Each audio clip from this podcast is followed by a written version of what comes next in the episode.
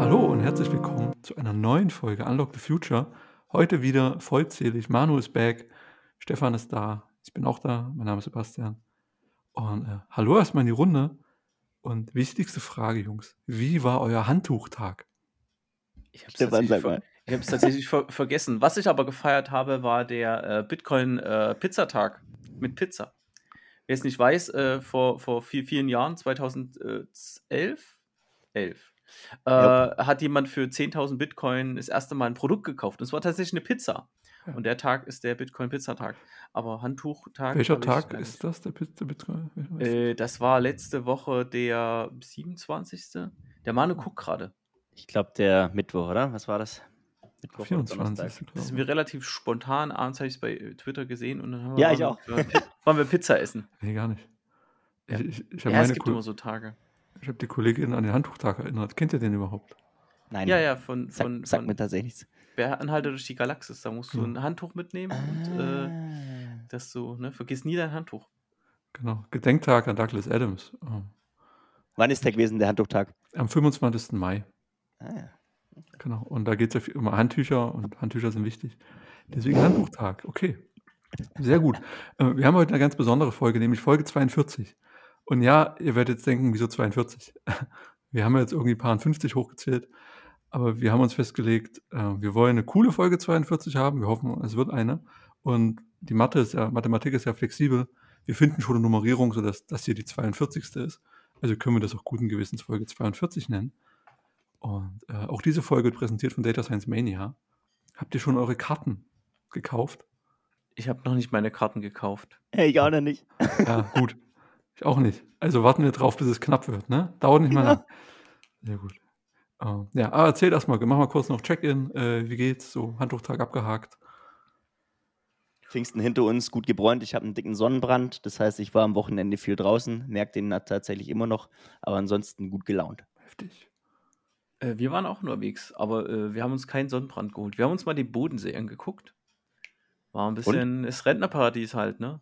Da fahren so Ja. ein paar Mumiendampfer drüber und es ist halt für alte Leute die Region da unten. Also Ja. Ist, ist jetzt ganz hübsch, ne? Also wir waren da auf der Insel Lindau, ne? Und haben uns das da mal angeguckt. Lustig war Insel Lindau ein riesiger Stau, weil sie natürlich alle in dieses kleine Parkhaus da wollen. Obwohl irgendwo so ein kleines Schild war, dass da so null Parkplätze sind, ne? So, sie haben einfach alle hart dieses Parksystem ignoriert. Äh, wir sind alle an denen vorbeigelaufen und haben kostenlos auf so einem Schulparkplatz geparkt, wo man am Wochenende oder zu Feiertag par- parken darf. Aber äh, wie gesagt, schöne, schöne Region da unten, äh, Klima ist gut und äh, war, schon, war schon nice. Cool. Ist, glaube ich, auch eine ziemlich gute Überleitung. Ähm, die Folge kommt ja immer, so eine Woche Versatz und wir reden jetzt über das letzte Wochenende. Da war das Bundesliga-Finale, was ausnahmsweise spannend war. Nach elf Jahren war das mal wieder interessant, mich auch dazu geführt hat, das mir teilweise zumindest anzuschauen. Und am Ende hat es ja keinen interessiert, wer Meister, wisst ihr, wer Meister geworden ist? Yep. Mhm. Okay, man hört es auch schon ganz klar. Hast sogar in meine Bubble durchgedrungen. Genau, also FC Bayern München ist Meister geworden, zum elften Mal in Folge. Knapp ist Borussia Dortmund gescheitert. Und meine subjektive Wahrnehmung war, dass einfach keinen interessiert hat. Weil eine Minute nach Abpfiff wurde aus München bekannt gegeben, dass sie ihren Vorstandsvorsitzenden und ihren Sportvorstand entlassen. Und das hat, glaube ich, zu einer ziemlich viel Presse geführt. Am Samstag, Sonntag, am Pfingstmontag waren noch schön Feiertage. Und heute geht das weiter und das fühlt sich an wie so eine Soap. Ähm, ja. Wie habt ihr das? Habt ihr das mitgekriegt? Oder? Ich habe nur gesehen, dass auf Twitter die Dichte von äh, Oliver Kahn-Memes höher wurde, aber sonst nicht. Also, ich habe es jetzt von dir gehört, ja, aber ich habe da nicht wirklich was mitbekommen. Erleuchte uns. Oder äh, weißt du es, Manu? Also, Ja, ich habe es ich hab's schon auch mitbekommen, ähm, dass, dass Salihamidzic und, und Kahn ne, entlassen wurden, aber dass eigentlich jeder sich gewünscht hat, dass sie nicht Meister werden. das, das war eigentlich so der Tenor. Jeder war eigentlich ein bisschen traurig, dass Bayern schon wieder Meister ist. Ja. Ja.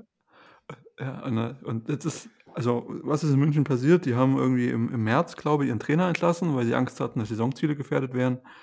Die hatten ja vor, Champions League zu gewinnen, DFB-Pokal zu gewinnen und die Meisterschaft zu gewinnen. Und dann Nagelsmann entlassen. Der hatte ja einen Fünfjahresvertrag vor zwei Jahren gekriegt, kam aus Leipzig für 25 Millionen Euro. Hat man halt schön Geld versenkt. Hat dann einen anderen deutschen Trainer geholt, Thomas Tuchel, und mit dem wurde es erstmal nicht wirklich besser. Sind also Champions League rausgeflogen, aus dem Pokal rausgeflogen und jetzt mit Ach und Krach Meister geworden. Sportlich kann ich das gar nicht bewerten, auch nicht die Arbeit der Trainer. Aber der Trainerwechsel blieb so an den Führungspersonen Kahn und Salihamidzic hängen. Weil die haben das eben kommuniziert, haben versucht, das möglichst gut zu kommunizieren, ist nicht gelungen und äh, wurde dann schon länger nach Konsequenzen gerufen. Und nun ist das irgendwie eingetreten. Sie wurde schon ewig, gab es Gerüchte, wer von den beiden nächstes Jahr noch da ist und wer nicht. Und auch hier, das können wir sportlich gar nicht bewerten, sondern die, die Sache, die ich so spannend finde, ist einfach das Vorgehen, was generell passiert ist. Da ist jemand, also da war ein Verein, der ist wieder erfolgreich, Minimalziel erreicht. Die Art und Weise kann man diskutieren. Ähm, über die Kultur in dem Verein kann man auch reden. Also es fühlt sich gerade nicht mehr so familiär an, wie es mal in den 90ern war oder 2000er. Aber das, was man, was jetzt so hochgespielt wird, sind ja so Sachen, ähm, dass das aus der alten Riege gekommen ist. Also Uli Hoeneß, großer Mann des FC Bayern, der hat in den 70ern übernommen, hat den aufgebaut und super viele Erfolge gefeiert. Ist auch dafür verantwortlich, was ist daraus geworden ist aus dem Verein, also der ganze Erfolg. Hat 2019 seinen Job, äh, also war Präsident, hat dann das Amt niedergelegt und im Prinzip gab es dann so, ein, so einen ähm, Wechsel von den alten Führungsfiguren hin zu neuen, Kahn, Salihamidzic. Und ja, jetzt geht es wieder die Rolle rückwärts. Jetzt sind Hoeneß und Rummenigge zurück, zwar nicht in den genau den Positionen, aber die kommen aus der Rente zurück. Äh, ein paar andere Leute, die auch kurz vor der Rente stehen, nehmen nochmal wichtige Positionen auf. Und was man so hört, der eine durfte mit nach Köln fahren, weil er sich gut damit äh, arrangiert hat, dass sie ihn rausschmeißen und hat sich da noch, wie nennt man es, er hat Verantwortung übernommen und hat und hat äh, fair gespielt oder hat sich halt äh, anständig verhalten. Und die anderen haben so irgendwie ein Telefonat, auch dasselbe Telefonat geführt, der war dann scheinbar nicht so gut drauf, hat das nicht so runtergeschluckt. Und da gab es diese Twitter-Kontroverse, dass Kahn nicht nach Köln fahren durfte.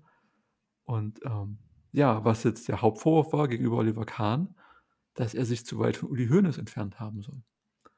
Also nochmal für die anderen. Da ist jemand, der das Unternehmen, der den Verein verlassen, wollte was anderes machen und nur noch Aufsichtsrat und Ehrenpräsident sein, also mal so von weiten Winken und so einen auf Bundespräsident machen, hat einen neuen installiert, der dieser Nachfolger werden soll. Und anderthalb Jahre später sagt man, ja, aber der Neue, der hat zu wenig Nähe vom Alten gesucht. Der hat sich zu sehr abgegrenzt. Und das war sein Fehler. Und deswegen, plus irgendwie kein Erfolg, hat man da eben die Hebel umgestellt. Und mich schockiert dieses Zurück in die Zukunft. Wir setzen zurück auf das alte Personal. Die werden das schon beruhigen, die werden das schon befriedigen. Und dann können wir die Weichen stellen für die Zukunft. Wie seht ihr das? Also, wie, ja, sehe ich das falsch? Ich, also, ich finde, das ist das, was du gerade beschreibst, das sieht man ja nicht nur im, im Fußball. Ich, ich kenne weil Stefan ja gerade auch im, im Schwabenland ist, ne? Das, in, in Schwaben gibt es ja extrem viele so familiengeführte patriarchische Unternehmen. Ja, die haben irgendwo in, nach der Zweiten Weltkrieg, Wirtschaftswunderzeit, ihr Unternehmen aufgebaut, sind groß geworden. Bestes Beispiel Reinhold Wirth, der hat Künzelsau, ganz kleines Dorf, irgendwie Riesenmäzen, äh, äh, Patriarch von einem Milliardenkonzern. Der ist jetzt, ich glaube, 80 äh, und hat auch schon ganz, ganz viele Geschäftsführer installiert, aber der hält nach wie vor die Zügel in der Hand ja, und meint, jetzt insbesondere so in die Zukunft gedacht, Schrauben werden vielleicht in Zukunft nicht mehr über den Einzelhandel verkauft, sondern tendenziell übers Internet, ja. Ähm, da ist er vielleicht auch nicht mehr so der geeignete, aber ich glaube, die können halt ganz schwer loslassen äh, und, und beim FC Bayern Rummenigge und Co., ne, die, die das so mit aufgebaut haben, die, die Bayern kommerzialisiert haben, das fällt denen extrem schwer, das denen jemand anders zu überlassen irgendwie. So das Thema Erbe ist da ganz schwierig. In, in einem Verein, das ist, gehört ja nicht eine Einzelperson, das ist ja ein mhm. Verein. Mhm. Ja. Jetzt bei einem Unter inhabergeführten Unternehmen kann man es vielleicht nochmal irgendwie anders sagen, du hast das aufgebaut von der Pike auf. Die Verdienste sind auf jeden Fall da. Ich bin so aufgewachsen, dass meine Großeltern immer gesagt haben, es muss mal weitergehen, wenn die nicht mehr sind. Mhm. Und, das, und das ist ja auch eine Verantwortung. Wie organisierst du das? Du weißt ja, dass es auch ohne dich funktionieren kann und dann kannst du nicht loslassen. Das finde ich, ist natürlich schwierig, aber hey, wem hier noch kein Projekt weggenommen wurde, ne, der werfe den ersten Stein. ja, das war scheiße, aber passiert. Also, hm, das jetzt auch schon erlebt. Äh, Stefan, du bist zu ruhig, das macht mich irgendwie. Ich, ich würde das, das Thema, weil, weil ihr wisst ja, Fußball ist jetzt nicht so meins, aber ich würde das Thema mal auf einen höheren Sockel sogar heben, weil schaut doch mal, jetzt hatten wir die Wirtschaft, jetzt hatten wir den Sport, wir haben hier Ähnliches in der Politik. Also äh, gucken wir mal nach in die USA. Ne? wo halt, äh, keine Ahnung, äh, da, da treten zwar noch andere Präsidentschaftskandidaten an, aber die aktuellen Präsidentschaftskandidaten sind zum Zeitpunkt der nächsten Wahl alle über 70. Locker. Ich glaube, Ja, der eine ist über deutlich. 80. Ja, Ja. ja. Beide Ähm, 80, ja. wir haben am Wochenende Wahl in der Türkei halt gehabt. Erdogan ist auch nicht der Jüngste. Ähm, wir haben in Russland, können wir auch gerade das Politik-Schauspiel äh, 70? betrachten. Genau. Also das Äh, Olaf Scholz ist auch über 60, ne? Olaf Scholz ist auch über 60. Ne? Ähm, der Herr Merz will wieder antreten. Oh, Naja. Ne? oh. Ähm, und da ist noch gar niemand zu sehen am, am, am Horizont bei der, bei der CDU. Na, Wüst hatte ich doch jetzt mitgekriegt vielleicht. Ja, Ja, der ist aber auch über, also ich meine, der, der wirkt mindestens so alt wie Merz. Aber was sich da halt auftut, diese ganzen, was ihr eben anspricht, diese ganze politische Führungsriege, ich glaube, die ist einfach in der heutigen Zeit fehl am Platz. Die verstehen, die sind in einer Welt aufgewachsen, die eine gewisse Ordnung hatte. Und wenn diese Ordnung gestört wurde, dann hat man wieder alles getan, dass man diese Ordnung herstellt. Ja. In der heutigen Welt gibt es die Ordnung nicht mehr und ich kann die auch mit alten Mitteln nicht mehr herstellen. Geht nicht. Die Pflanze ist tot, die ist angezündet, die ist ausgebrannt, geht nicht. Und wenn ich, wenn ich jetzt versuche, die wieder zu wässern, dann bleibt die tot. Ich kann die nicht mehr. Ich muss versuchen, oder, oder ich wässer die falsch, ja. Aber ich muss halt, ich muss versuchen, ich, ich muss versuchen, erstmal die, die Weltordnung zu verstehen oder zu sagen, naja, ich kann irgendwie mit den mir eigengeeigneten Methoden, kann ich nicht, ähm, kann ich nicht auf jedes neue Phänomen draufschlagen. Ja? Also bestes Beispiel finde ich, wenn, äh, und, und das, das äh, stand, glaube ich, auch in einem, in einem Buch von Brecht, sowas wie USA, Refeudalisierung der Gesellschaft. Ich habe in, in Kalifornien ganz, ganz wenig Superreiche und habe ganz, ganz viel in der ganz, ganz unteren Einkommensklasse, die für diese Superreiche arbeiten. Da gibt es Entwickler im Valley, die haben drei Häuser und 25 Angestellte. Und die 25 Angestellte bekommen pro Stunde 10 Dollar und der Softwareentwickler bekommt im Jahr eine Dreiviertelmillion. So. Das heißt, klassisches Fürstentum. Ich habe einen Fürst und ähm, ganz, ganz viele Arbeitsbienchen. So. Und äh, wenn ich mir das auf eine, sagen wir mal, auf die westliche Welt vorstelle, dann habe ich damit, dann ist das eine, eine schwierige gesellschaftliche, wie soll ich sagen, das hat Potenzial zum Sprengstoff, das Ganze, ne? Zum gesellschaftlichen. Ja, ne, dass wir dort eine Umverteilung haben, das, das sehen wir halt auch. Ich, ich lese gerade die letzten Tage relativ viel ähm, Gewalt unter Jugendlichen. Also ist ja gerade so ein Thema. Und was man so aus vielen Artikeln rausliest, ist halt, dass die junge Generation, also da ist jetzt einfach mal alles 30 und jünger, ähm, die merken, dass dieser Verteilungskampf prinzipiell eine Ungerechtigkeit da ist. Ähm, aber halt viele glauben, dass sie sich die über körperliche ähm, Gewalt wieder eine Dominanz verschaffen können, weil sie die monetär nie haben werden oder Besitz nicht haben werden. Und das hat Corona jetzt nochmal verschärft, also diese Isolation. Ähm, und man könnte jetzt natürlich ganz viele Sachen zusammen zu so einem riesengroßen Klumpen zusammen äh. Äh, in der Politik sehen wir halt auch sowas. Ich sehe ja nicht mehr unbedingt das Problem ähm, der etwas älteren Führungskräfte und Politiker an der Stelle. Das, das löst die Natur. Aber ähm, das, was da rauskommt, ne, zum Beispiel den Jens Spahn, der völlig unverhohlen da ist, hat gesagt, ja, Fachkräftemangel, ja, müssen wir Rente mit 63 abschaffen. So, hä? Also, die, diese Generation, die danach kommt, die davon beeinflusst ist oder die da protegiert worden ist, die ist ein riesengroßes, riesengroßes Problem. Ne? Weil die, weiß nicht, Sebastian, du meinst das so, ne? Dass sie halt nicht anecken wollen und dass sie keine, und, und ich sehe es noch ein bisschen schlimmer, sie haben gar keine eigenen Visionen und Vorstellungen und sind immer abhängig von so einer Vaterfigur. Und die ist dann Ja. irgendwann halt nicht mehr da. Ich glaube, die, die sind erfolgreich, weil sie das Spiel mitspielen und damit auch die Erklärung übernehmen und die Muster übernehmen von vorher. Also das stabile Weltbild, was Manu postuliert hat, in dem die aufgewachsen sind, Mhm. das gibt es dann halt an die nächste Generation weiter. Und, und auch da, ich habe mir die, die Frage notiert, dann frage ich mich, wenn meine Nachfolgenden schon so, schon so auf Linie sind, dass sie das im Prinzip genauso machen würden wie ich, halt nur nicht ich sind, warum traue ich denen an diesen Generationswechsel nicht zu?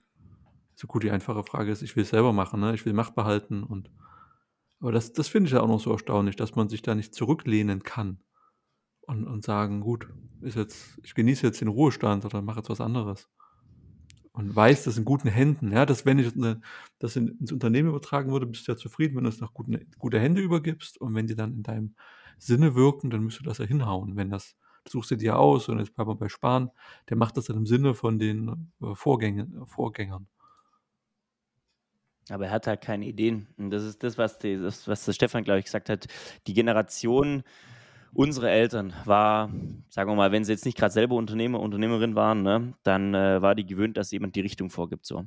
Und du lernst auch heute noch im Schulsystem, kann man anders fast aufmachen, ähm, lernst du ein guter Fabrikarbeiter zu sein. Du lernst die Vorgaben, die man dir gibt, umzusetzen, möglichst innerhalb der Arbeitszeit von acht Stunden, die du am Band stehst. So. Und ähm, die neue Arbeitswelt für viele ist es noch tatsächlich Realität. Die stehen am Band und schrauben Dinge zusammen. Ähm, aber wenn du, du, du wirst ja, du, du, hast ja außer in, im kindlichen Spieltrieb, wo du kreativ bist, ja, wo du mit Sandförmchen irgendwas baust, der wird dir ja spätestens in der Schule eigentlich ausgetrieben oder versucht ausgetrieben. Da musst du still sitzen, musst 24 Mal irgendwelchen Shit hinschreiben, ja, und ähm, hast dann nach zehn Jahren Schule wirst ausgespuckt und heißt so herzlichen Glückwunsch, hier ist der Arbeitsmarkt, setz dich irgendwo an den Rechner und arbeite acht Stunden. So und ähm, das ist halt ähm, von der Vision her nicht so ganz visionär gedacht. Ne? Also ist keine Vision. Nee, aber was mich, was, was mich halt, was mich halt, was mir ein bisschen Sorgen halt macht, ist, dass es, dass das in vielen Bereichen halt äh, der Fall ist. Dass wir in vielen Bereichen ein ähnliches Phänomen antreffen. Ne? Dass alles nicht mehr durch eine Vision oder Strategie zusammengehalten wird, sondern durch, naja, durch Einzelpersonen, ne? die mhm. das halt zusammenhalten, den ganzen, ganzen Klüngel. Oder denken, Gesellschaft zusammenhalten zu müssen. Ähm, das das finde ich halt so, so, so schwierig. Ist das jetzt so eine Erosion von, früher waren das eben einzelne mächtige Personen, die sich so ihre Hierarchien aufgebaut haben und Patriarchate und sowas. Also einzige mächtige Unternehmer, die das dann über Geld und Einfluss steuern konnten. Und heute ist das nicht mehr ganz so relevant, beziehungsweise halt, werden eben auch älter. Und darunter ist halt nichts mehr. Also es gibt nichts, gibt diese Idee, die es zusammenhält, gibt es nicht mehr. Also ich ich glaube, früher, klar, gab es früher die Patriarchen, aber du hattest halt nicht das Internet, du hattest keine E-Mail, die Kommunikation ging viel langsamer. Das heißt, du musstest, du musstest halt drauf vertrauen. Ne? Du hast dann deine Beamten in Indien gehabt, die mussten das irgendwie regeln, oder du hast deine Handelsvertreter in China oder wo auch immer als Unternehmen. Ähm, alles lief viel langsamer. Ne? Und, und wenn wir das heutige Schema das dann wieder an, darauf anwenden, wenn das, das Gleiche wiederkommt, das ist ja heute eine ganz andere Grundvoraussetzung mit der ganzen Kommunikation, die du halt hast mit der Geschwindigkeit.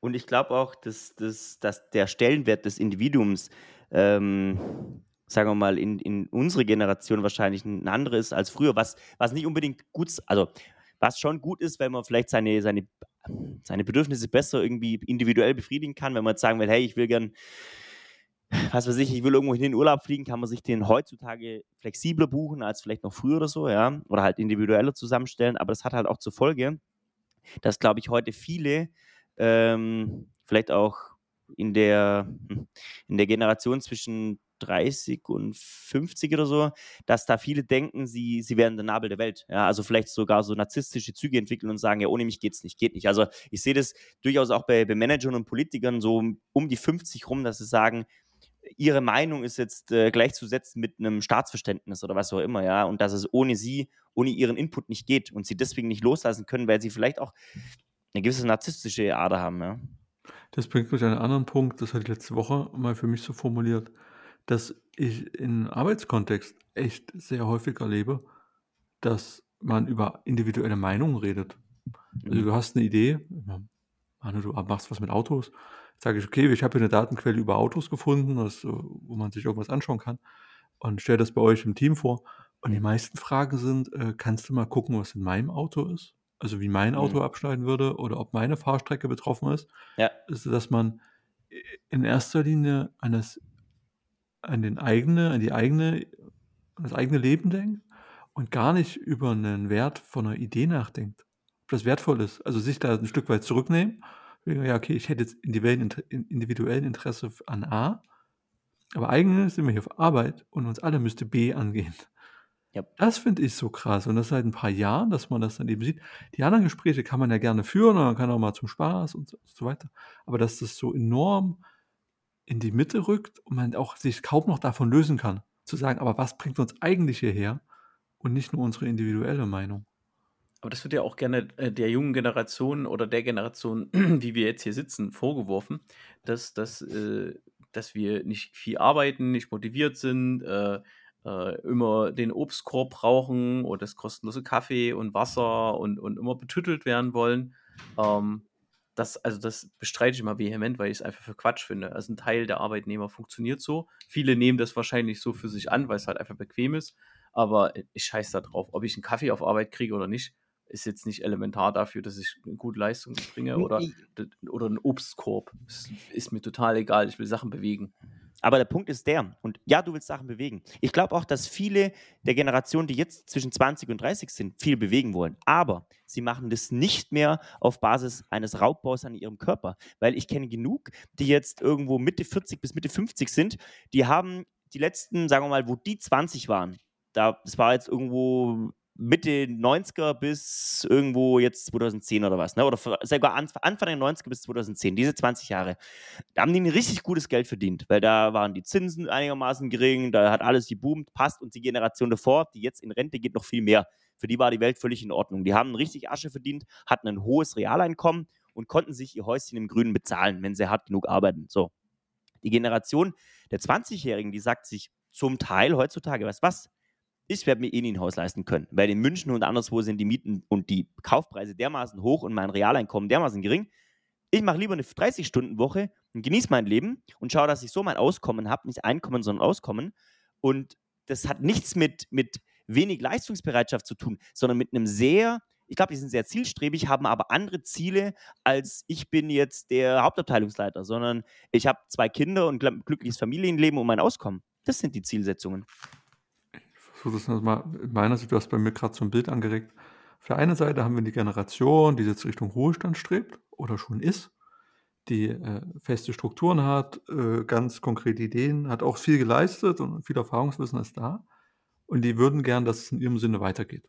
Mhm. Auf der anderen Seite sehen wir eine Generation, ähm, entweder überangepasst und, und kommen nicht unbedingt selber auf, oder nicht so viel auf die eigenen Ideen, oder die sagen, hey, ich kann das Rennen eh nicht gewinnen brauche mich jetzt hier nicht so super krass anstrengen. Aber in der Bewertung der älteren Generation fehlen, äh, liegen sie damit also daneben, also sind sie nicht gut genug. Und gleichzeitig ist die Bewertung der Jungen, wenn sie auf die Älteren schauen, sagen, ey, lass doch mal los, lass uns doch jetzt mal Fehler machen. Jo. Steuern wir da auf so, eine, steuern wir auf so einen Clash zu zwischen den so Generationen, Krach und Krawall? Glaube schon. Und der, ähm, den kann man ja ganz gut sehen äh, an den Kli ich, nenne das negative Beispiel, die Klimakleber, aber eigentlich sind es die Aktivisten der letzten Generation. Ähm, wenn man da mal sich so die Nachrichten anguckt und, und dann so Kommentare dazu, haben wir da schon einen richtigen Riss in der, also richtig demografischen Riss. Du siehst halt die, die Boomer, die dann kommentieren, ach, alles nicht so schlimm, klapp auf Rom, alles Quatsch. Und äh, dort wird auch selbst bis in die Politik, bis in die Bundespolitik hoch werden äh, Fakten einfach geleugnet. Ähm, obwohl man halt schon ganz klar sieht, da verändert sich was. Insekten sterben aus. Zahlen, die man lange, lange, lange erhoben hat, das verändert sich halt einfach. Meere werden wärmer, als was nicht durch irgendwie El Nino ähnliches erklärbar ist. Die, die Meere versauern, das kann man halt auch alles messen. Äh, und man kann es halt auch belegen, dass es halt ähm, menschengemacht ist. Und das nicht nur auf das Klima. Ich will das nicht nur, ne, letzte Generation konzentriert sich immer drauf, Klima, bitte, liebe Regierung, haltet mal ein, ein, äh, ein Abkommen von vielen, das Pariser Abkommen ein zum Klima. Aber wir haben bei jeglichen Metall Raubbau an unserem äh, an dem Planeten. Wir haben bei jeglicher Chemikalie äh, äh, eine riesige Umwelt, Umweltverschmutzung. Und ähm, das, da geht halt schon so langsam dieser letzten Generation, ich denke, die werden ein bisschen jünger sein als wir. Die werden Definitiv. vielleicht so bis, bis, keine Ahnung, alles zwischen 12 und 24. Ich weiß nicht, ob das schon so äh, äh, differenziert ist. Ähm, und man sieht ja halt, wie krass da die Politik äh, reagiert. Und Politik ist nun mal durch alte Leute geprägt. Äh, noch was Interessantes, an was man es festmachen kann. Die letzten Tage hat die äh, es ist eine Bundes. Die kümmern sich um Ernährung. Bundesinstitut für Ernährung oder, oder Bundes, Bundesberatungsstelle äh, äh für Ernährung. Auf jeden Fall geben die immer Leitfäden und Empfehlungen für Ernährung raus. Und in der neuesten, im neuesten Draft von denen ist äh, die Rede, die empfehlen nur noch 10 Gramm Fleisch pro Tag. Hm. Und äh, vorher waren es 100 Gramm. Und den Shitstorm, was ich für Kommentare gelesen habe, ohne Scheiß, ich bin auf Twitter einiges gewöhnt. Aber was da Leute geschrieben haben, also meine netten Antworten waren immer, Dieter, du darfst weiterhin dein 1 Kilo äh, äh, Hack essen und, und, und 50 Gramm Salz am Tag und ein Pfund Zucker und deine 5 Bier kannst du weiterhin machen. Das ist eine Empfehlung. Ne? Ähm, und die Reaktion darauf auch absolut krass. Ne? Und da sind die Fakten nur mal da. Du hast über die ärztliche Kammer, hast du, wissen wir, x Prozent der deutschen Bevölkerung viel zu fett. Ähm, wir haben das erste Mal einen Rückgang der Durchschnittsalter bei den Boomern. Die sterben halt einfach weg wie die Fliegen, entweder an Krebs oder Verfettung. Ähm, weil ja auch Rauchen noch völlig normal war. Und wie die halt reagieren auf eine Empfehlung. Da kommt jemand mit einer Empfehlung. Ne? Eine ganz wichtige Empfehlung. Die haben, die nehmen haben alle Studien, die hauen das jetzt nicht jeden Tag raus, sondern vielleicht alle zehn Jahre. Passen die das halt mal an. Ne? Also ich kenne es noch aus der Schule, da gab es die Ernährungspyramide mit Fleisch und Fisch und, und Milchprodukten und es ist halt eben erwiesenermaßen nicht so, dass du halt, keine Ahnung, 100 Gramm Fleisch am Tag brauchst. Das ist die Empfehlung, ne? Also, ich wüsste nicht, wann ich 100 Gramm Fleisch am Tag esse, aber gut, ich bin ja nicht der Maßstab. Aber da tut sich halt auch sowas auf, was, was noch deutlicher macht, dass dort ein Riss in den Generationen halt ist. Ähm, weil ich so oft immer Boomer sage, Entschuldigung, ist es halt einfach der Begriff für die, für die Generation, ne? Also es gibt die, es gibt halt diese Silver-Server, ähm, die Boomer und dann gibt es halt Generation Z, Y und so weiter und so fort. Und Alpha Weiß ist, glaube ich, die neueste. Oder hm. Alpha sind die, die jetzt ganz, ganz jung sind, so für zwei, zwei Jahre alt oder so, ne? Okay. Die jetzt kommen, das ist Generation Alpha. Das sind die Alphas, yeah. Ja, die Alpha, ja. Ja, aber das ist. Der Alpha-Test, ne? aber die, das, was du sagst, ne, mit dieser, mit dieser Empfehlung, ähm, der Dieter, den du angesprochen hast, ja, der Dieter verursacht immense volkswirtschaftliche Kosten. Ja? Und ich kann mich noch erinnern, ähm, es gab so in den 90, Anfang der 90er, da kann ich noch vage wahrnehmen, da gab es äh, ganz, ganz, da gab es, du konntest Rauchen bewerben. Ja? Ich weiß gar nicht, ob das heute noch, ich sehe es selten, kann sein, dass Rauchen sogar noch legal beworben werden kann, aber ja. man sieht es super viel selten. Und was ich spannend finde, in der Generation ähm, was ist das? Ja, jetzt 20-Jährige halt, ja, so, ähm, dann nimmt zum Beispiel die Raucherquote wieder zu. Das kriege ich überhaupt nicht auf die Kette, ja, weil das, das äh, Boomer oder was, ne, Nachkriegsgeneration oder so, dass die, sagen wir mal, dass da Rauchen vielleicht noch irgendwie gesellschaftlich, dass es cool war und whatever, okay, ja, so im Sinne von, da gab es vielleicht nicht so, wenn überhaupt von Marlboro finanzierte wissenschaftliche Studien, ja, so, ähm, aber dass jetzt auch die, die junge Generation wieder raucht, das ist schon irgendwie weird, ne? Vielleicht, ja, weiß nicht. Entschuldigung, wollte ich nicht unterbrechen. Nee, mach. Ähm, was mich so ein klitzekleines bisschen stört an der Diskussion ist, dass wir ganz schön überheblich über die Boomer reden. ja, so als klar. wüssten wir das besser und wir haben die Empfehlung gelesen und Rauchen ist ja schädlich. Aber da siehst du, guckst die junge Generation, die raucht dann auch wieder was weg. Vielleicht auch aus der Verzweiflung machen und die dann sagt, komm, was soll's. Egal. Naja. Nee, nee, ich habe es ja, nicht, ja, nicht, ja nicht bewertet. Ich habe ja äh, nur die Kommentare drunter waren echt harsch, wie drauf reagiert wird. Ne? Ich ja. meine, in der, also in der Art der Kommunikation, wie man es auch erzählt, da steckt ja, aber dann, da ist, also, da, es war eine Pressemitteilung. Ein es war eine Pressemitteilung von, äh, von, wie sie jeden Tag rauskommt. Mehrwertsteuer wird ein Prozent höher. Also es war eine ganz normale Mitteilung und wer ist drauf gesprungen? AfD und CSU. Und die hat natürlich gleich wieder Dieters mobilisiert. Ja, ich will aber auch mal ein bisschen Öl ins Feuer kippen, ne? Weil äh, die Boomer-Generation macht schon auch sehr viel Scheiß, ne? Muss man halt auch sagen. Also die sind schon auch sehr, und das ist, über, das ist nicht überheblich, das ist einfach erwiesen, dass wahnsinnig viele, gerade aus dieser Generation, logisch, ne? Die haben ihr Häuschen im Grün und was weiß ich, ne? Und schon das dritte Boot. Segelboot irgendwo, ja, und ähm, dann, dann wollen die halt einfach ihren Ruhestand jetzt auch mal genießen und dann sollen halt einfach die Jungen jetzt mal die Klappe halten und fälligst warten, bis man mit einem dicken V8 und seinem Boot auf dem Hänger äh, an die Ostsee fährt, um dort sein Ferienhäuschen zu besuchen. Sei ihnen alles vergönnt. Aber es gibt eben auch alternative Lebensmodelle, die genauso geil sind und die kein dickes Boot und drei Kilo Fleisch beinhalten.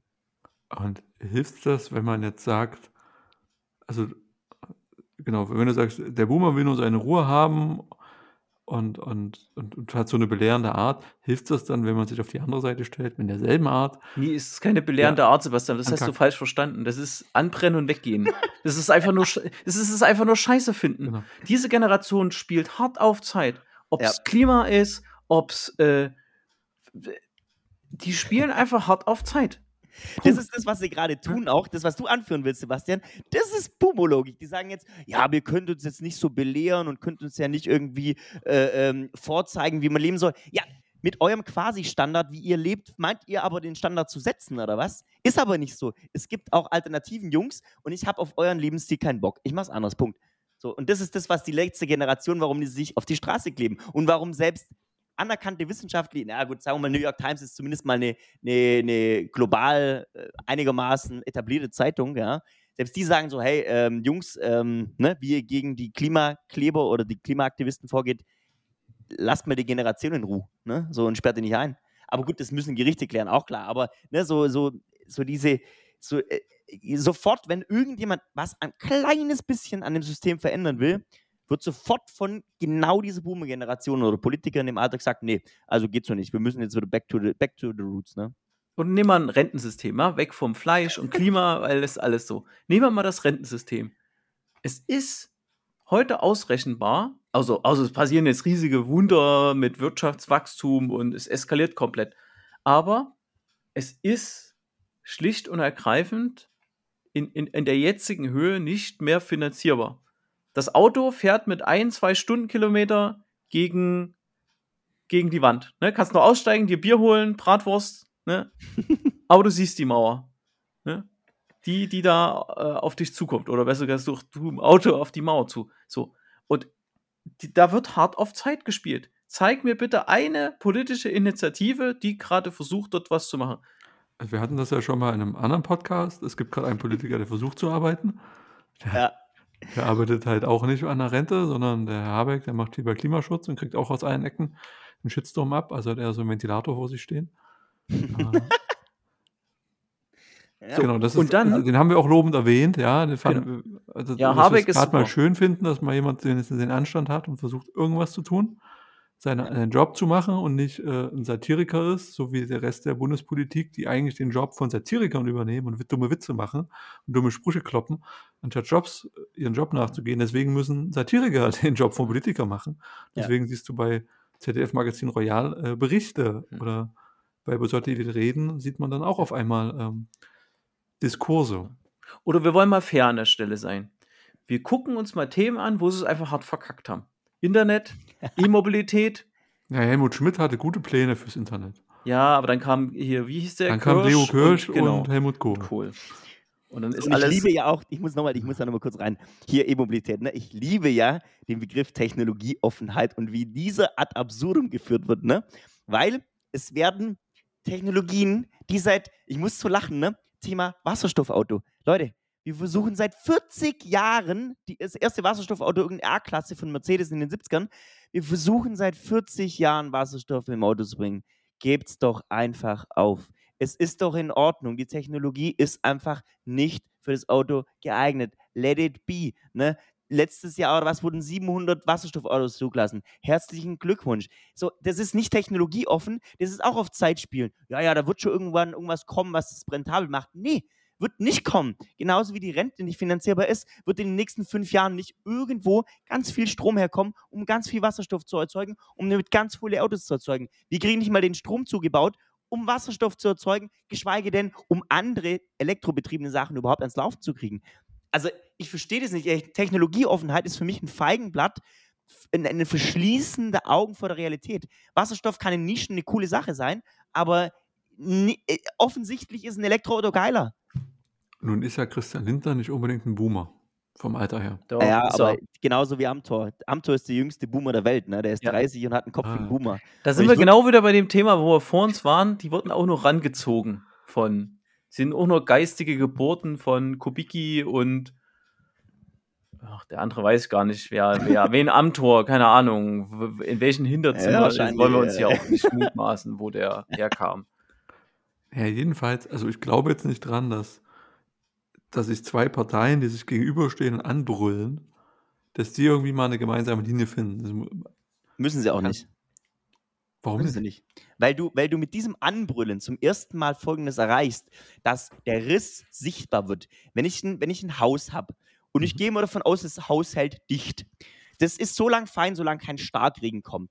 Wenn man richtig von oben runterkommt, dann sehe ich, dass meine Hütte voll Wasser läuft. So, und dann habe ich zwei Möglichkeiten. Entweder ich reiße das Haus ab und baue ein neues, dann habe ich einen trockenen Boden, oder ich versuche diesen Riss irgendwie zu kitten. So, wenn der Riss aber ganz, ganz breit ist, wie er aktuell ist, dann bleibt mir nur dieses Haus abzureißen und demjenigen zu sagen, der das Haus gebaut hat, Kollege, das hast du schön gemacht, aber wir brauchen jetzt ein neues Haus. Und Und ich baue dir das- das Haus, weil du kannst es nicht mehr. Wer hat das gebaut, das Haus? Ein Boomer. Und du findest es positiv, wenn man den Riss sieht, Ja. dann geht das Haus kaputt und du baust es dann neu auf. Oder vielleicht baue ich kein Haus mehr, vielleicht ziehe ich einfach woanders hin, wo es nicht viel regnet. Ist das jetzt schon Reichsbürgertum, was wir hier besprechen? Was ist das? Prepper? Wieso, Rei wieso Reichsbürgertum? Nein, aber ich meine, ne, du hast einfach so dieses, dieses, äh, du brauchst ja mal diesen Clash, ne? Sonst wird es immer so, ja, nee, also in kleinen Schritten nähert sich das Eichhörnchen, das, das passt schon. Das Auto fährt auf die Wand zu, das ist völlig in Ordnung. Dann schauen wir uns mal das Armaturenbrett an. Ach Mensch, das hat schöne Instrumente. Dann schauen wir uns mal das Lenkrad an.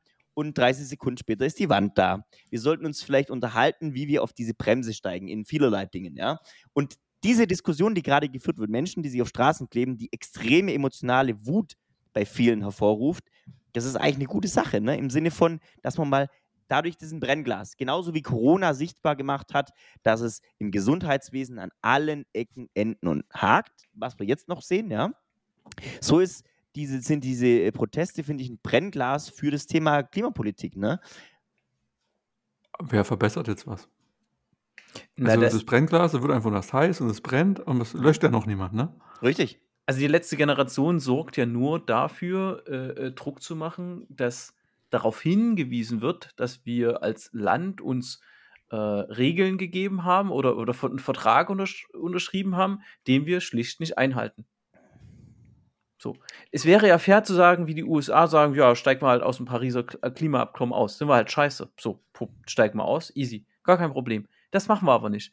Und das ist halt super arschig. Das ist zum Beispiel auch so eine Masche. Ne? Die, Sebastian, die letzte Generation als Beispiel will die, die herrschende Klasse, die nicht aus 20-Jährigen besteht, sondern die, die herrschenden Politiker sind 60 plus, wie wir vorher äh, festgestellt haben, dazu zwingen, weil durch einfaches, nettes Reden geht es halt nicht, dazu zwingen zu handeln. So, das ist der Versuch. Ob das klappt Ist- oder nicht, wissen wir nicht. Und da war Aber- ja auch die Frage, ob das Erpressung ist Mhm. und ob das noch demokratisch legitimiert ist. Ja, richtig. Da gibt es ja auch zwei juristische Auffassungen. Das ist nicht abschließend geklärt. Die einen Juristen sagen Ersteres, die zweiten sagen Zweiteres. Deswegen werden manche verurteilt zu Gefängnisstrafen, glaube ich, und manche halt nicht. Ja? Das, ist, das ist eine Gratwanderung. Aber diesen Grad, ich finde es beeindruckend, dass, dass Menschen diesen Grad beschreiten und sagen, hey, weil da gibt es, glaube ich, auch ein, ein gutes, ein gutes, ähm, ein gutes, wie soll ich sagen, eine gute Ausführung von Brecht, ne? wo er gesagt hat, naja, keine Revolution in der Menschheitsgeschichte wurde durch gutes Zureden ausgelöst, sondern in der Vergangenheit waren es entweder Aufstände, zum Teil auch blutige Aufstände, ähm, aber noch nie wurde irgendeine Veränderung angestoßen, in dem eine herrschende Klasse gesagt hat, ja, das machen wir durch Anreize und durch kleine Veränderungen.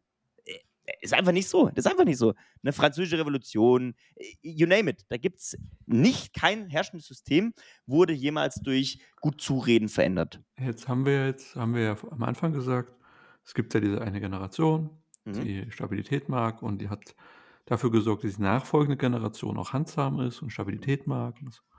so, und jetzt entsteht halt eine Generation, die nicht so auf Stabilität, die halt ein bisschen radikaler unterwegs ist.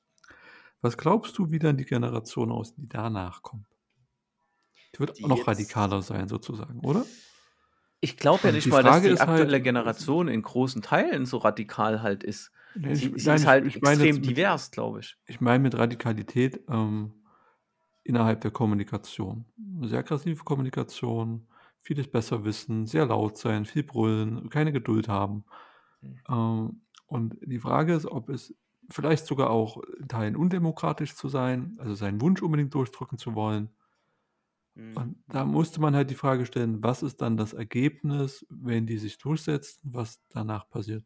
Also wo, worauf man wirklich sich fragen darf, sind das gerade die richtigen Werte, mit Kann denen ich dir sagen, was da passiert? Kann ich dir sagen, was da passiert. rückblickend auf die 70er Jahre und äh, die äh, teilweise auch laut 90er Jahre, irgendwann wären die, die jetzt sich da eine, eine Neubau oder so, die wären irgendwann auch älter, gesetzter und äh, Hanshammer. Joschka Fischer zum Beispiel. Joschka Mhm. Fischer, super rumgepöbelt, da wurden Steine geschmissen, Demo, exakt das gleiche wie heute. Statt Steine werfen ist jetzt halt ankleben, noch ein bisschen passiver. Ähm, aber da ging es eigentlich auch, das lustigerweise waren es die gleichen Themen. Es wurde um die gleichen, für die gleichen Themen halt diskutiert. Und es ging halt auch laut und wild zu. Und auch kulturell ging es da auch laut und wild zu. Ne? Mit Anarchie und Punk und äh, das waren Mhm. auch nicht alle, alle aus der Generation, aber aus, aus diesen Generationen sind doch auch, ist doch die jeweils nächste Generation vor, vorweggegangen. Ne? Und ich finde diesen Generationen, äh, äh, diese, diese ganz klare Abtrennung der Generationen ganz, ganz, ganz, ganz wichtig. Weil du musst ja eine Referenz schaffen. Ne? Für uns sind jetzt die Boomer, so beschissen du das vielleicht auch hältst, diesen äh, Begriff, ähm, sind für mich eine Referenz, wo ich sagen will, nee, äh, will ich mich halt abgrenzen und, und will es halt besser machen. Und die Generation nach mir ist da vielleicht noch ein bisschen krasser und sagt, ey, hier, du isst jetzt trotzdem deine Bratwurst, das will ich dann auch nicht mehr machen. Und, aber die machen dafür andere Sachen. Also jetzt hast du mich auch getriggert. Also bevor du mir jetzt irgendwas in den Mund legst, ich versuche hier nur ein sinnvolles Gespräch zu führen. Und ich glaube nicht, dass sich gegenseitig anbrüllen irgendwas verbessert. Sondern man muss empathisch miteinander umgehen, völlig egal, was deine Meinung ist. Ich muss, wir müssen respektvoll miteinander umgehen und aufhören, uns hier irgendwie gegenseitig rumzuschubsen. Aus, aus Aggressivität und Krieg und aufs Maul wird nichts besser. Nein, in, in Zusammenarbeit und Kommunikation ist es extrem wichtig, eine gemeinsame Basis zu, zu finden. Aber um halt äh, mal ein, was zu bewegen, um den Standort zu verrücken, ist es extrem wichtig, dass es zu Konflikten kommt. Aber ich, und, und da möchte ich nochmal kurz einhaken, Sebastian. Also, stell dir mal jetzt mal, mal folgendes Bild auf. Ganz anschaulich. Nehmen wir mal an, du bist jetzt, ähm, du bist irgendwo angestellt. So. Und du kannst aber auch, also fiktives Unternehmen, du kannst da nicht weg, sondern du musst da jetzt zehn Jahre bleiben oder was, okay? So. Und du merkst, das Unternehmen läuft in eine Richtung, ähm, die einfach die, und nicht nur du, sondern viele andere auch in deinem Alter merken, dass Mensch, das, das Unternehmen läuft in eine ganz falsche Richtung. So. Und dein Abteilungsleiter, wie gesagt, du kannst nicht weg, sagt immer, du kommst ihm hin und sagst, hey, pass mal auf, Abteilungsleiter oder Abteilungsleiterin, folgendes, ähm, ich, ich habe ABC als Vorschlag, äh, ich glaube, das sollten wir anders machen, weil sonst laufen wir gegen die Wand. Und der sagt immer, ja, ja, kleiner Sebastian, du passt schon, hier hast du den Bocklätzchen, jetzt gehst mal wieder ins Zimmer spielen, okay? Weil du hast gar keine Ahnung, von was du redest. Und das machst du zehnmal, 20 Mal, 30 Mal. So. Und du merkst, du kommst keinen Millimeter voran, weil du nicht ernst genommen wirst. Was machst du dann? Du weißt, die, die, die Situation ist ganz, ganz schwer. Du, du fährst mit dem Unternehmen Wand. Was machst du? Was machst du? du? Du kannst nicht raus. Du kannst aus dem Unternehmen nicht raus. Du musst da bleiben. Was machst du? Kleb mich, kleb mich am Bürostuhl fest. Aber, so, also du versuchst vielleicht deinem Abteilungsleiter Nee, keine Ahnung, was ich mache. Also klar, du versuchst das zu verbessern, dann versuchst du die kleinen Schritte, aber was auch da nicht funktioniert, ist, sich gegenseitig anzubrüllen, weil Aggressivität Nein, aber du äh, kannst zum erzeugt weitere Aggressivität, Gewalt erzeugt Gegengewalt, um mal wieder die Ärzte zu zitieren, Mhm. oder halt die wieder auch und zu zitieren. Dadurch verhärten sich ja nur die Meinungen. Aber darauf würde ich gerne mal eingehen, weil was, was macht denn die letzte Generation? Sie kleben sich passiv auf die Straße und sitzen da. Sie sitzen da. Oder setzen sich einfach hin. Nur ein Bruchteil klebt sich ja an. Es geht ja nicht ums Ankleben. Es geht darum, äh, um eine Straße zu blockieren. Die setzen sich dahin, haken sich ein und bleiben sitzen. Werden bespuckt, werden besprüht, werden bekippt, whatever. Passiver geht es doch gar nicht mehr. Sie sind Gewalt ausgesetzt, sie sind Meinungs-, sie sind Anschreien ausgesetzt. Und das zeigt doch schon mal, dass dort riesige Verwerfungen halt sind. Mhm. Wie emotional dieses, dieses, dieses Thema halt ist, dass dort ein Auskotzen stattfindet. Und ähm, ein bisschen ratlos lässt mich das, lässt mich das auch äh, äh, zurück, weil am Ende des Tages, klar, ist es irgendwie gesteuert, ne? du brauchst irgendwie, du gehst ja davon aus, dass deine Politik äh, darauf eingeht. Wir, haben es oft genug gesehen in Sachsen, wo gesagt hat, ja, mit den Rechten, die ersten, die Ängste, die müssen wir, die müssen wir jetzt ernst nehmen, wir müssen jetzt mit denen reden. Ja, aber mit der letzten Generation halt nicht. Hm. Also sind ja nur zwei Sachen. Entweder wir scheißen auf den Klimawandel, okay, wir sagen regelmäßig, ist uns wichtig. Also kann es ja nur diese junge Generation sein, die wir dort nicht, äh, deren Ängste wir nicht wahrnehmen. Und ich finde das, ich finde den total legitim, äh, solange da niemand zu Schaden kommt. Das Ankleben fragwürdig, auch an Autos, an Straßen. Ähm, aber das Blockieren von Straßen durch Menschen finde ich durchaus legitim. Weil die können dann jederzeit aufstehen und gehen. Ähm, das ist Mhm, halt so. ja. Also passiver geht es gar nicht. Ich finde es nicht, nicht sehr laut. Dass es Emotionen auslöst, aber das kommt meistens von der, von der Gegenseite. Weil die Blöße wollen sie sich nicht geben, dass einer von der letzten Generation äh, irgendwie einen Autofahrer niederprügelt. Hast du das einmal, dann ist die ganze, ganze Aktion halt dahin. Ja. Ähm, und das lässt mich wieder zu dem Punkt kommen, dass wir dort einen, einen Generationenkonflikt haben und eine Ignoranz. Ne? Und, und, und die müssen sich halt irgendwie äh, eine Stimme verschaffen. Oder irgendwie. dann gehen wir doch mal in die Lösung über. Habt ihr hast du einen Lösungsvorschlag, Stefan? Hast du jetzt nochmal schön alles ausgebreitet?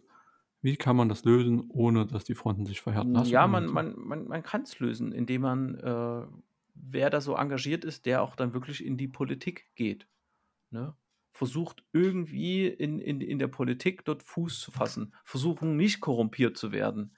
Ähm, versuchen ja auch viele. Ähm, aber du musst halt heute in die großen äh, etablierten Parteien gehen, sonst kannst du vergessen, siehe Piratenpartei. Ähm, nur mit so einem populistischen Randthema wie die AfD kriegst du vielleicht nennenswert Stimmen. Ob die je Einfluss bekommen, glaube ich nicht. Aber die haben jetzt schon genug. Und mehr werden sie hoffentlich nicht bekommen. Aber ähm, man kann es selber äh, zumindest halt besser machen. Und für viele in, der, in dem Alter ist es halt, ähm, um mal nicht diese radikale Art äh, immer, immer zu bemühen, sondern Fridays for, for, for, for Future. Geht zu Fridays for Future. Du bist, Mhm. keine Ahnung, 12 Jahre alt, 13 Jahre, 14 Jahre alt, dann kannst du zu Fridays for Future gehen. So.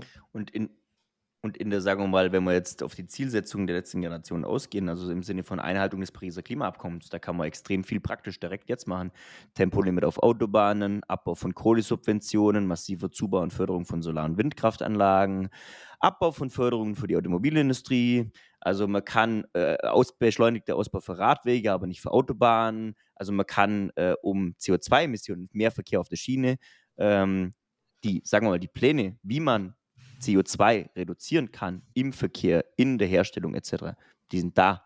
Aber man will die Subventionen beispielsweise, insbesondere auch in der Kohleindustrie und Co., nicht äh, Milliarden für die Atomkraft, whatever. Ne? Ähm, man ist sich dessen bewusst, denke ich, aber man will das Thema nicht angreifen, weil damit verliert man sehr große potenzielle Wählergruppen.